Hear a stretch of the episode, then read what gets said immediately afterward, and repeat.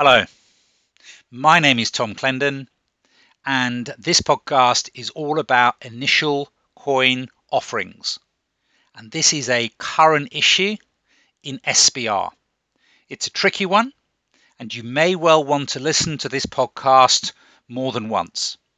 It is a topic that has already been examined at SBR and may well be examined again. Now, before we look at initial coin offerings, I want to first of all take you back and make sure we're comfortable with a very simple example of issuing equity for cash. If I'm issuing equity shares for cash, I will debit cash, the asset I receive is cash, and I will credit equity, I will credit share capital. End of. There's evidence of ownership interest. It's very simple. Now, with an initial coin offering, the asset we receive is not cash.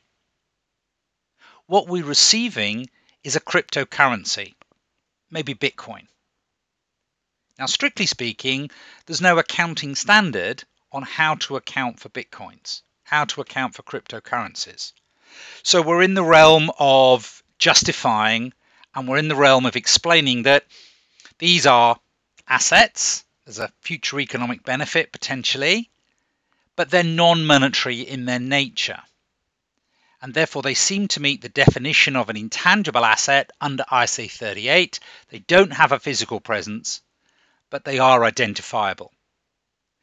So, the entity that is issuing the tokens, the entity that is issuing the coins, the entity that is doing the initial coin offering, is receiving a cryptocurrency debiting the intangible asset, and the philosophical question is where we credit.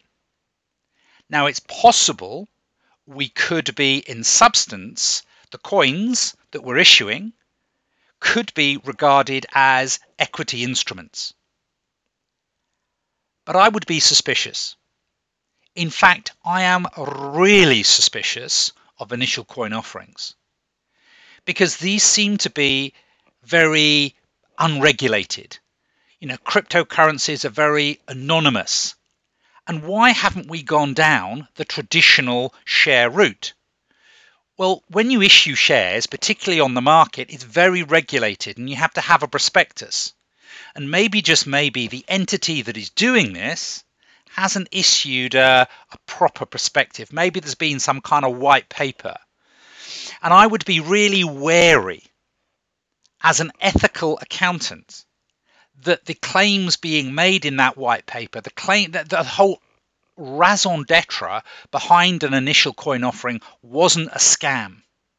So I think we've got to be skeptical as ethical accountants that we're not accidentally getting involved in something that is perhaps at worst illegal, but may well be regarded as unethical. Why isn't it done the normal way? So it, it's a little bit like crowdfunding in that when we've issued these coins, these tokens, we've received an asset, debit the intangible, and it may well be that we are going to credit equity, or it may well be that we're going to credit debt, or it may well be that we're going to credit revenue.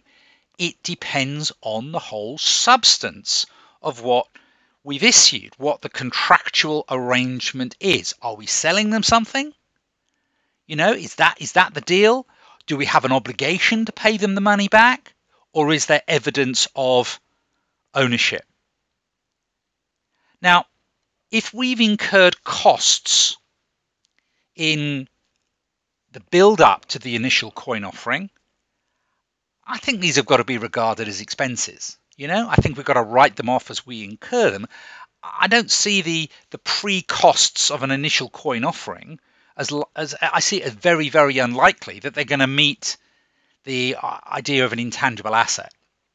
And when we've issued these coins, when we've issued these tokens, they belong to someone else. They're someone else's asset. And if you're suddenly asking about the accounting from the point of view of the person who's subscribed to the coins, who's subscribed to the tokens, and has paid cryptocurrencies for them, I would say, well, what asset have you got? Because it's highly unlikely there's going to be an active market in it. And it's totally dependent on this prospectus, this kind of series of promises that have been made. And again, if I was looking at the accounts from the investor's point of view, I would be skeptical. And I would look to effectively, as an accountant, argue that we should write down that investment, that we should write it off, that we should do an impairment review, that we should just, you know, not get too carried away with any sort of dodgy evaluations um, put to it. So, from the issuer's point of view, I think once the coin or the token has been issued, the theory is, the logic is we've lost control of it and it's no longer our asset. But it's conceivable under the terms of an arrangement that we might have future economic benefits attached to it if the agreement allows us to um, requires us to provide services. So, in theory, it could be regarded as an intangible asset, but I think that's unlikely, and you've got to have a lot of information uh, to, to arrive at that conclusion. Now, if under the initial coin offering, the issuer themselves starts to commit to pay annual interest to the holders of those tokens, then you're looking at the idea of this being a debt because you're creating an obligation, you're creating a liability.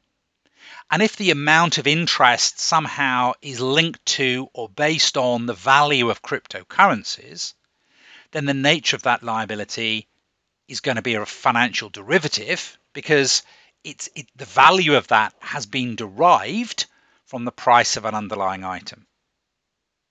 Is this simple? Is this straightforward? No. And it's typical of the examining team at ACCA in an SBR exam to give you an unknown situation and try to ask you to analyze it. We've had questions based on football clubs. We've had questions based on initial coin offerings. We've had questions based on the oil industry. And no one is asking you to be an expert on these areas. What you've got to have is core principles and a discipline that you try and answer the question that you've been asked and you try and break down the information to think about it. But it does help if you have a broad appreciation as to what is going on. An initial coin offering is where the entity issues a coin, issues a token to subscribers to investors who, instead of paying cash, hand over a cryptocurrency. So the issuer is debiting the asset of intangible asset of cryptocurrency, and that's a discussion point. And then where they credit depends upon the substance of the agreement. Could be revenue if we're selling them something, could be debt if we're under an obligation to pay them money, could be shares, could be if there is evidence of ownership interest. The information has to be there for you to discuss. There are other issues around this which I have mentioned. Thank you very much for listening. Please don't make this, don't have a sleepless night about this. It's tough for me, it's tough for you, it's tough for everybody. But I hope this simple podcast has been of some use. Please listen to it again. And if you want further support in passing SBR, just reach out to me. My name is Tom Clendon. I'm easily found on a Google search yeah, I have my own website, www.tomclendon.co.uk, and I run online courses, tuition, revision, mock exams to get students through this tricky exam. Thank you very much for listening.